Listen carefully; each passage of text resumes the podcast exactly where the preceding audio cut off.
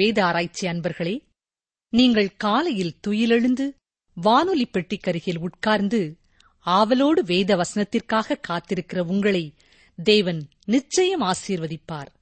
உங்கள் இக்கட்டுகளிலிருந்து உங்களை விடுவிப்பார். தங்கள் ஆபத்திலே கர்த்தரை நோக்கி கூப்பிட்டார்கள் அவர்கள் இக்கட்டுகளிலிருந்து அவர்களை நீங்களாக்கி ரட்சித்தார் சங்கீதம் நூற்றி ஏழு ஆறு. இந்த நாளின் செய்தி மூலமாக நிச்சயம் தேவன் உங்களோடு பேசுவார்.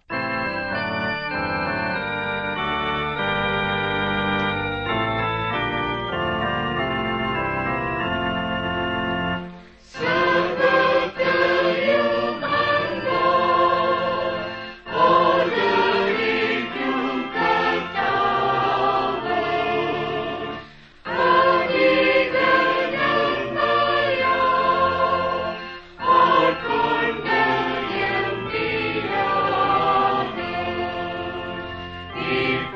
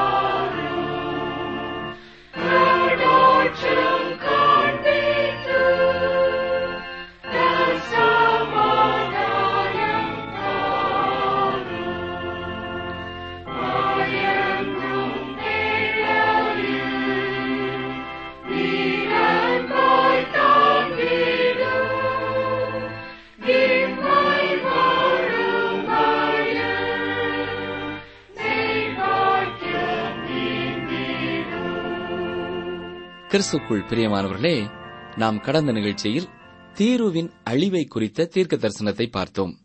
அந்த தீர்க்க தரிசனம் கூறிய வண்ணமாகவே தீரு அழிக்கப்பட்டு விட்டதை குறித்தும் சிந்தித்தோம். இந்த தீருவின் அழிவு இன்றும் தேவனுடைய வார்த்தை எவ்வளவு துல்லிபமானது என்பதை உலகத்திற்கு எடுத்துச் சொல்லுகிறதாயிருக்கிறது தீரு பட்டணம் இசைக்கியல் காலத்தில் சிறந்து விளம்புகிற ஒன்றாயிருந்தது. இசைக்கியல் அந்த நகரத்திற்கு ஒருமுறை கூட சென்றிராத பொழுதும் அதன் மீது புலம்பல் பாடியுள்ளார். அதை குறித்தே நாம் இந்த அதிகாரத்திலே பார்க்கிறோம். இந்த பெரிய நகரம் விழுந்துவிடும் என்ற உண்மையை கருத்தில் கொண்டவராக எதிர்காலத்திலே நிகழப்போகிற காரியத்திற்காக புலம்பல் பாடியுள்ளார். இது ஒரு சிறந்த நகரம். அதன் அழகையும் கம்பீரத்தையும் நாம் குறைத்து கூற முடியாது. இதிலே இசைக்கேல் இந்த நகரத்தை உடைந்து போன பெரிய கப்பலுக்கு ஒப்பிட்டு பாடுவது மிகவும் சோகமானதாகவும் அதே வேளையிலே அழகுபட சொல்லப்படுகிறதாயும் இருக்கிறது. இது ஒரு சிறந்த ஓவியமாக வரையப்பட்டுள்ளது என்பதிலே சந்தேகமில்லை. தீர்வை அழிவிற்கு நேராக நடத்தியது எது?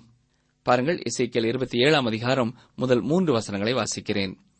கர்த்தருடைய வார்த்தை எனக்கு உண்டாகிய அவர் மனுப்புத்திரனாகிய நீ இப்போது தீர்வின் பேரிலே புலம்பி சமுத்திர கரைத்துறையிலே குடியிருந்து அநேகம் தீவுகளின் ஜனங்களோடே வியாபாரம் பண்ணுகிற தீர்வை நோக்கி கர்த்தராகிய ஆண்டவர் உரைக்கிறது என்னவென்றால் தீர்வே நீ உன்னை பூரண சௌந்தரியவதி என்கிறாய். போஸ்ரா நகரம் வீழ்ச்சியுற்றதற்கு காரணமாக இருந்ததே தீர்வின் அழிவிற்கும் காரணமாக அமைந்தது. அதாவது அதனுடைய பெருமை அதன் இருதயத்தை வஞ்சித்தது. மகிமையில் ஆடம்பரத்தில் செழுமையில் அது கொண்டிருந்த பெருமை. அநேக நாடுகள் வீழ்ச்சி உறுவதற்கும் அழிவதற்கும் இதுவே காரணமாக அமைந்திருக்கிறது. இந்த அதிகாரம் பொய்னேஷியா ராஜ்யம் எவ்வளவு பெரியது என்பதை குறித்து விளக்கமாக சொல்கிறது. இது சித்தீமிலிருந்து ஆரம்பித்து தர்ஷீஸ் வரை பரவியிருந்தது. சைப்ரஸ் என்பதற்கு வெண்கலம் என்று அர்த்தம். இந்த குடியிருப்பிலிருந்து புடமிடும் இடம் என்று அர்த்தப்படும் தர்ஷீஸ் வரை பரவியிருந்தது. தர்ஷீஸ் இந்த ராஜ்யத்தின் முக்கியமான இடம். யோனா இந்த நகரத்திற்கு போவதற்காகவே பயணச்சீட்டு பெற்று புறப்பட்டான். ஆனால் அவன் இந்த நகரத்தை போய் பார்க்கும் பாக்கியத்தை பெறவில்லை. மாறாக பெரிய மீனின் உட்பகுதியை பார்க்கும் வாய்ப்பை பெற்றான். இசைக்கியல் இருபத்தி ஏழாம் அதிகாரம் இருபத்தி ஐந்தாம் வசனத்திற்கு வாருங்கள். உன் தொழில்துறையில் தர்ஷீஸின் கப்பலாட்கள் உன்னை போற்றி பாடினார்கள். நீ சமுத்திரத்தின் நடுவிலே உன்னை பூரணப்படுத்தி உன்னை மிகவும் மகிமைப்படுத்தினாய். தீரு ஒரு சிறந்த வணிக மையம். உலகின் பல பகுதிகளிலிருந்து அநேக வியாபாரிகள் இங்கே வந்து பொருட்களை வாங்கவும் விற்கவும் செய்தார்கள். தீர்வின் சந்தையில் எதை வேண்டுமானாலும் வாங்கலாம். இசைக்கியல் இருபத்தி ஏழாம் அதிகாரம் பதினேழாம் வசனத்திலே இஸ்ரவேல் தேசத்தாருக்கும் இவர்களோட வியாபார தொடர்பு இருந்ததை குறித்து சொல்லப்பட்டிருக்கிறது. ஒரு சிறந்த வர்த்தக ஸ்தலமாகிய தீரு எப்படி இருந்திருக்கும் என்பதை பற்றிய ஒரு கருத்தை நீங்கள் பெற வேண்டுமென்றால் நீங்கள் வெளிப்படுத்தின விசேஷம் பதினெட்டாம் அதிகாரம் பன்னிரண்டு முதல் பதினான்கு வரை வாசித்து பார்க்க வேண்டும். அங்கே எதிர்கால பாபிலோன் எவ்வாறு இருக்கும் என்று சொல்லப்படுகிறது.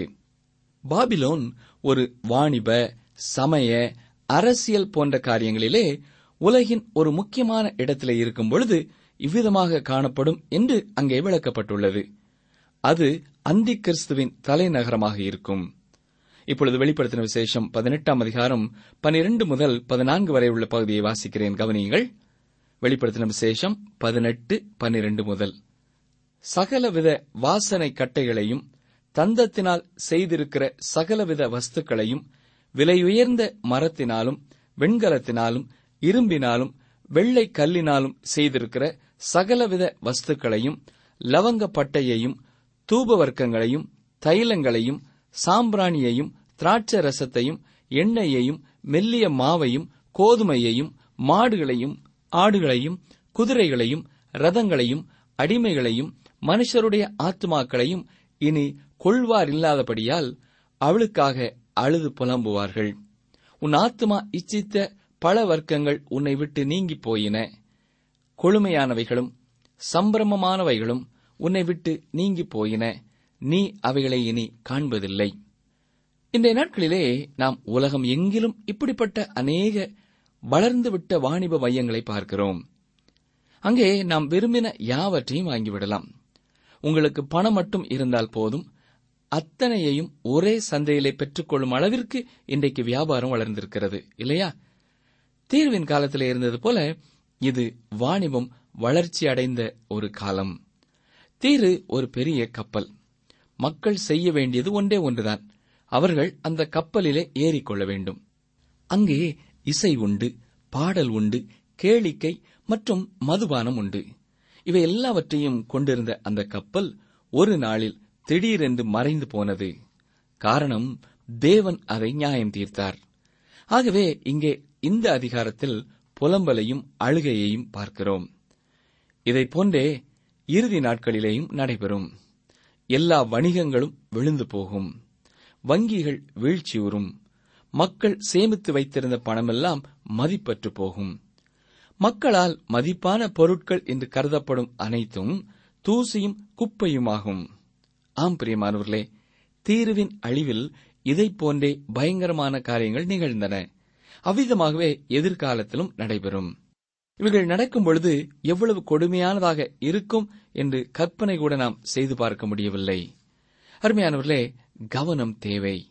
நாம் உலகத்தை அனுபவிக்க கூடாது என்பதல்ல தகுதியானவற்றை அனுபவிக்க வேண்டும். நாம் பயன்படுத்துகிற பொருள் நமக்கு தேவனாக மாறிவிடக்கூடாது அது நம்மை ஆட்டி படைக்கக்கூடாது ஆனால் இன்று அநேகருக்கு செல்வம் தொலைக்காட்சி விளையாட்டு வாகனங்கள் படிப்பு மற்றும் இது போன்ற காரியங்கள் தெய்வங்களாகிவிட்டது. இவைகள் அவர்களை ஆட்சி செய்கிறது. அது மட்டுமல்ல பிரியமானவர்களே இன்று நம்முடைய சபைகளிலே அநேக மாணவிகளில் வேதத்திற்கு மிக குறைந்த முக்கியத்துவமே கொடுக்கப்படுகிறது. அவர்கள் சபைகளிலே விளையாடிக் கொண்டிருக்கிறார்கள். மற்றவர்களுடைய முதுகிலே செல்லமாக தட்டி அவர்களுடன் ஒரு சிறிய ஐக்கியத்தை ஏற்படுத்திக் கொள்கிறார்கள். ஆங்காங்கே சில வசனங்களை மேற்கோளிட்டு காட்டி தாங்கள் ஆவிக்குரிய வாழ்க்கையிலே விருப்பமுள்ளவர்கள் போல தங்களை காட்டிக்கொள்ள விரும்புகிறார்கள். சபையின் சடங்காச்சாரமான காரியங்களிலே இவர்கள் சரியாக இருப்பார்கள். ஆனால் வேதம் வாசித்து ஜெபித்து அதின்படி வாழ மாட்டார்கள் எனக்கு அருமையான சகோதரனே சகோதரியே உங்களிலே இப்படிப்பட்ட காரியங்கள் காணப்படுவதானால் தேவனிடத்திலே வந்து அவைகளை சரி செய்து கொள்ளுங்கள். தீர்வில் இப்படிப்பட்ட காரியங்கள் தான் காணப்பட்டன. எருசலேமிலும் அப்படித்தான். தேவன் இவர்களை அழித்தார் என்று பார்க்கிறோம். இவர்களை தேவன் அழிக்க காரணம் அவர்களுக்கு வாய்ப்பு பொறுப்பு மற்றும் வசதி இருந்தது. ஆனாலும் அவற்றை இந்த ஜனங்கள் வெறுத்து தள்ளிவிட்டார்கள். இப்பொழுது எசேக்கியல் இருபத்தி ஏழாம் அதிகாரம் முப்பத்தி இரண்டு முப்பத்தி நான்கு முப்பத்தி ஆறாம் வசனங்களை பாருங்கள்.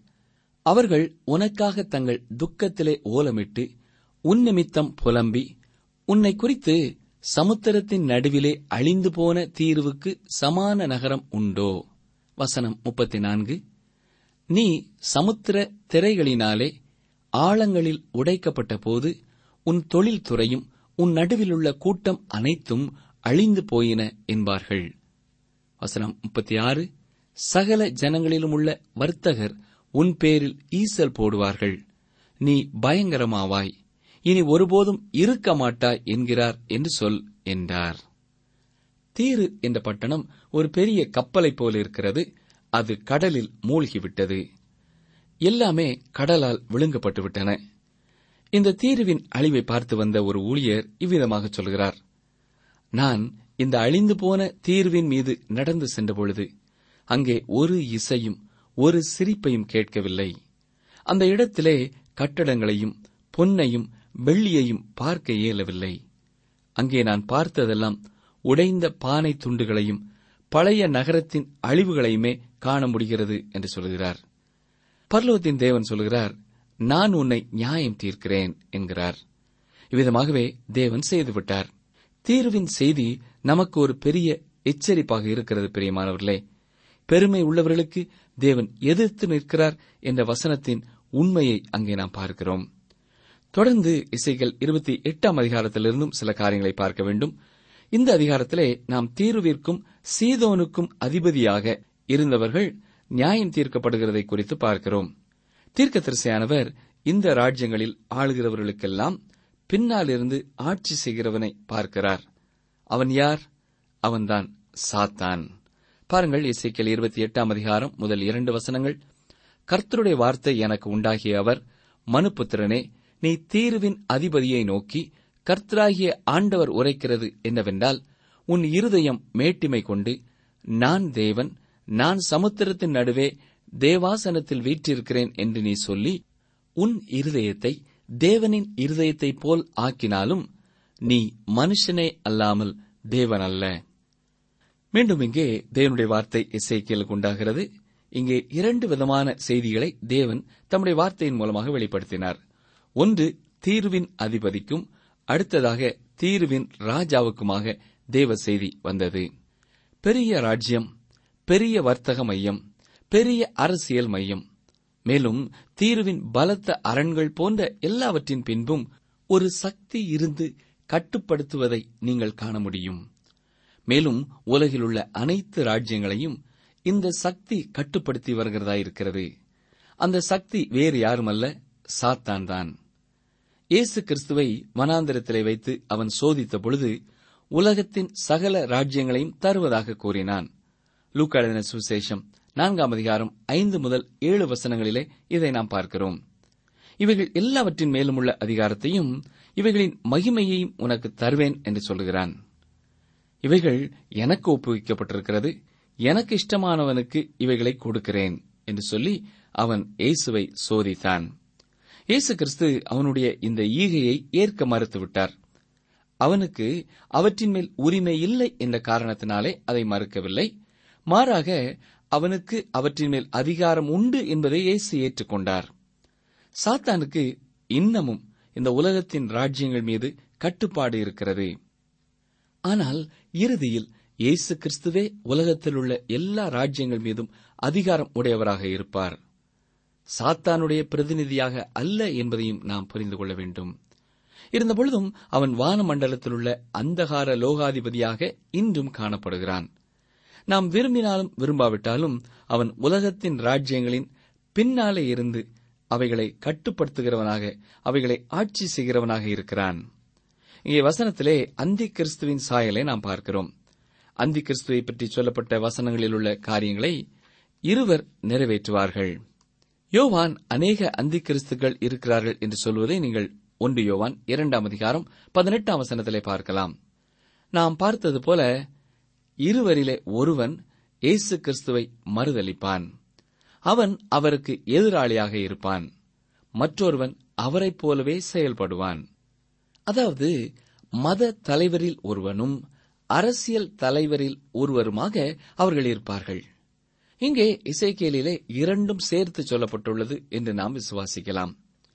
சாத்தானுடைய பிரதிநிதி எப்படி இருப்பான் என்று வசனம் சொல்கிறது பாருங்கள். இசைக்கேல் இருபத்தி எட்டு இரண்டு உன் இருதயம் மேட்டிமை கொண்டு நான் தேவன் என்று சொல்லி என்று இங்கே பார்க்கிறோம்.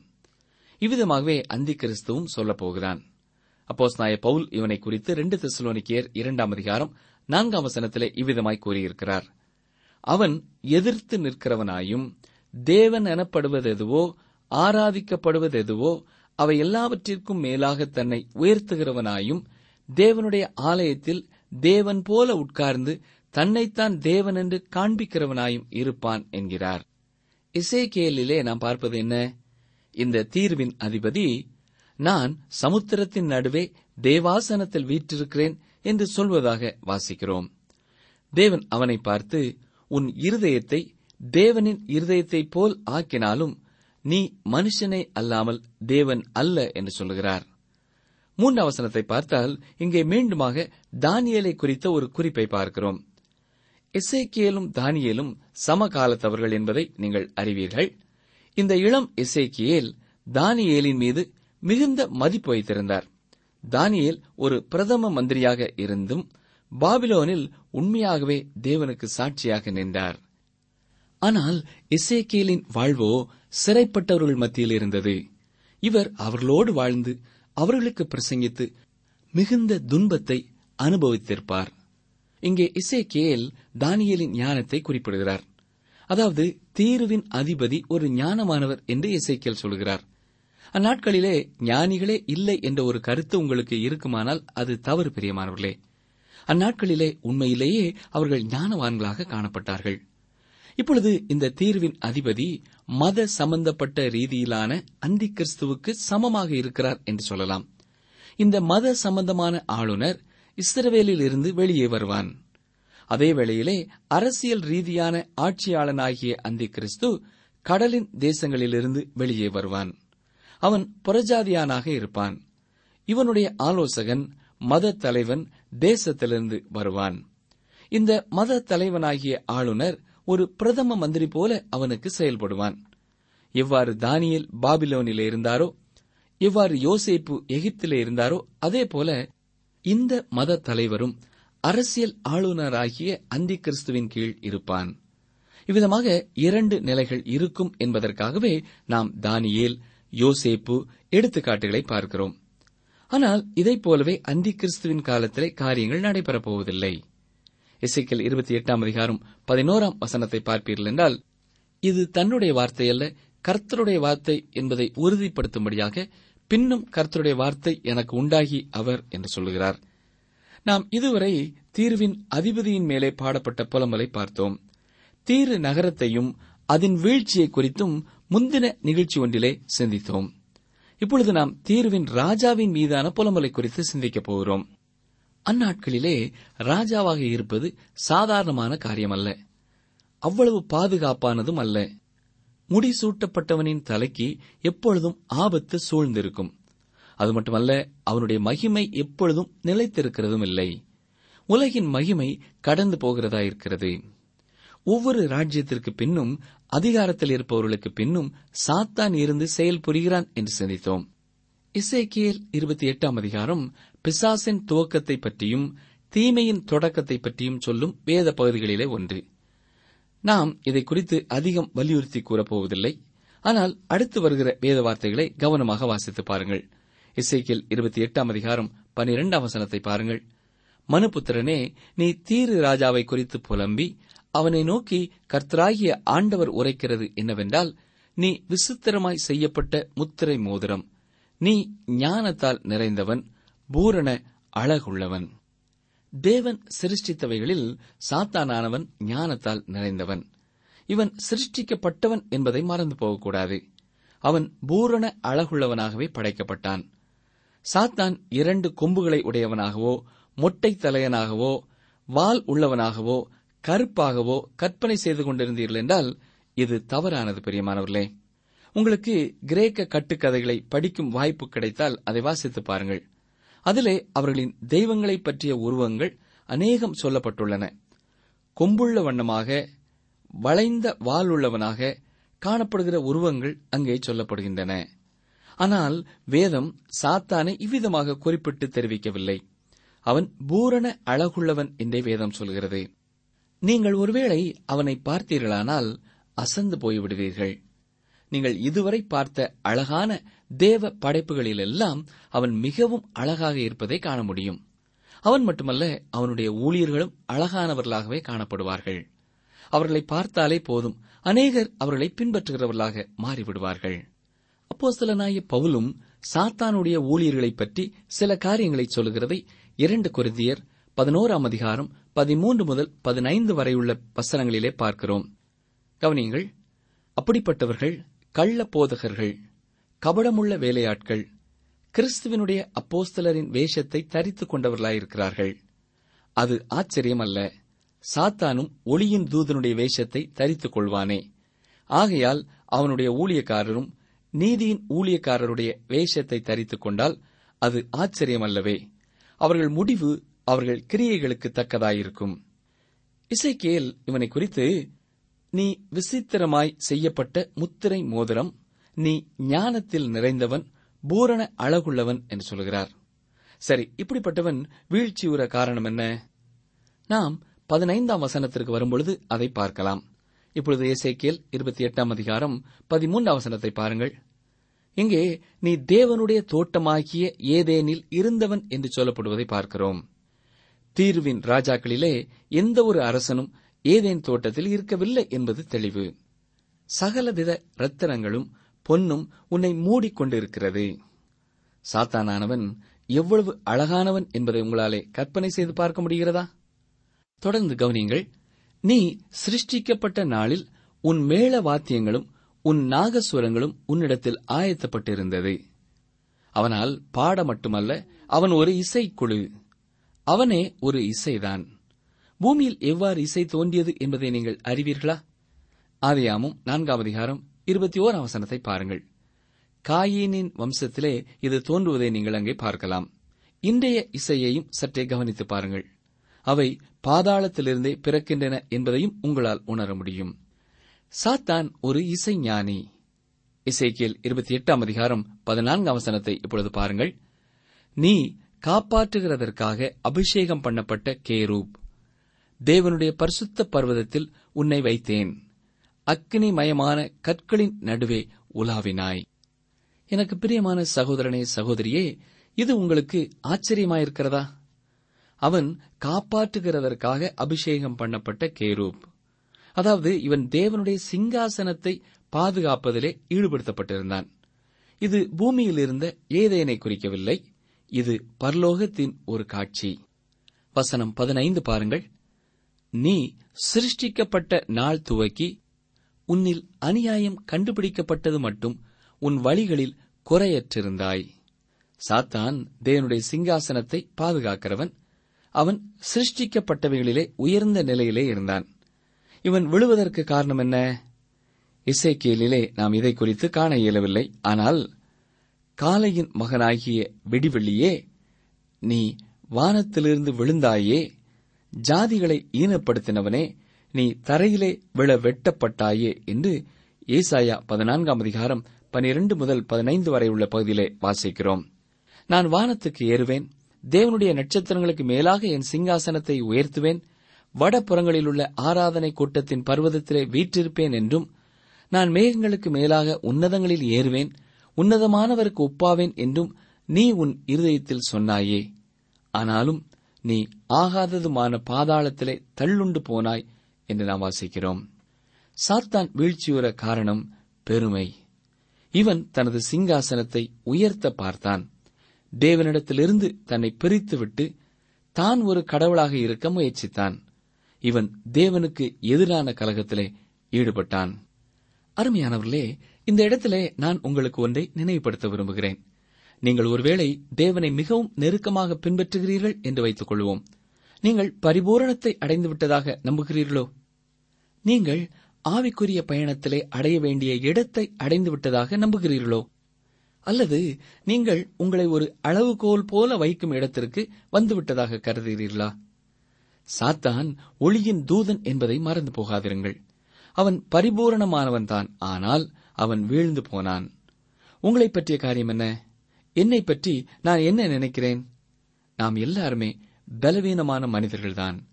தேவனுடைய கிருபையினாலேதான் பரிபூரணத்தை நோக்கி ஒவ்வொரு நாளும் சென்று கொண்டிருக்கிறோம். தேவனால் தனக்கு எதிரான கலகத்தை பொறுத்துக் கொள்ள முடியாது பிரியமானவர்களே. ஆகவே தேவன் என்ன செய்யப் போகிறார்? நாளைய நிகழ்ச்சியிலே இதை குறித்து நாம் சிந்திப்போம். ஜெபிப்போமா? கிருபை நிறைந்த நல்ல ஆண்டவரே நீர் பெருமை உள்ளவர்களுக்கு எதிர்த்து நின்றதையும் அவர்களை அழித்து போட்டதையும் நாங்கள் சிந்தித்து வருகிறோம். பெருமை உள்ள தீர்வையும் சீதோனையும் நீர் அழித்தீர் ஆண்டவரே. எங்களுடைய வாழ்க்கையின் எந்த பகுதியிலே பெருமை காணப்பட்டாலும் அதை எங்களுக்கு உணர்த்தும். எங்களை தாழ்த்தி நாங்கள் அறிக்கையிடுகிறோம் அதை எங்களுக்கு மன்னியும். நாங்கள் எப்பொழுதும் உம்முடைய பிள்ளைகளாக தாழ்மை உள்ளவர்களாக உம்மை போல வாழ எங்களுக்கு உதவி செய்யும். ஏசு கிறிஸ்துவின் நாமத்தினாலே வேண்டிக் கொள்கிறோம் பிதாவே. ஆமேன்.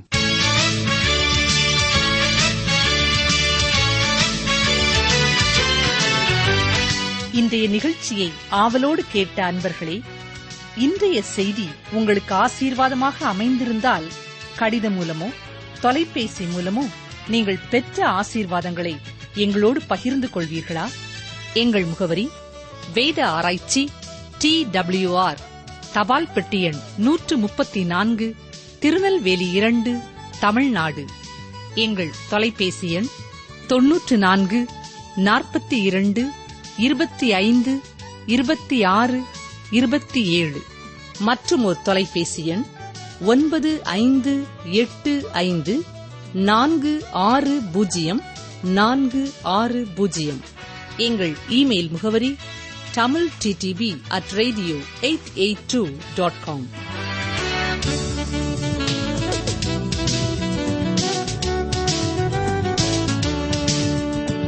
நான் ஏற்ற காலத்தில் உங்களுக்கு மழை பெய்ய பண்ணுவேன். லேவிய ராகமும் இருபத்தி ஆறு நான்கு. நான் ஏற்ற காலத்தில் உங்களுக்கு மழை பெய்ய பண்ணுவேன். லேவிய ராகமும் இருபத்தி ஆறு நான்கு.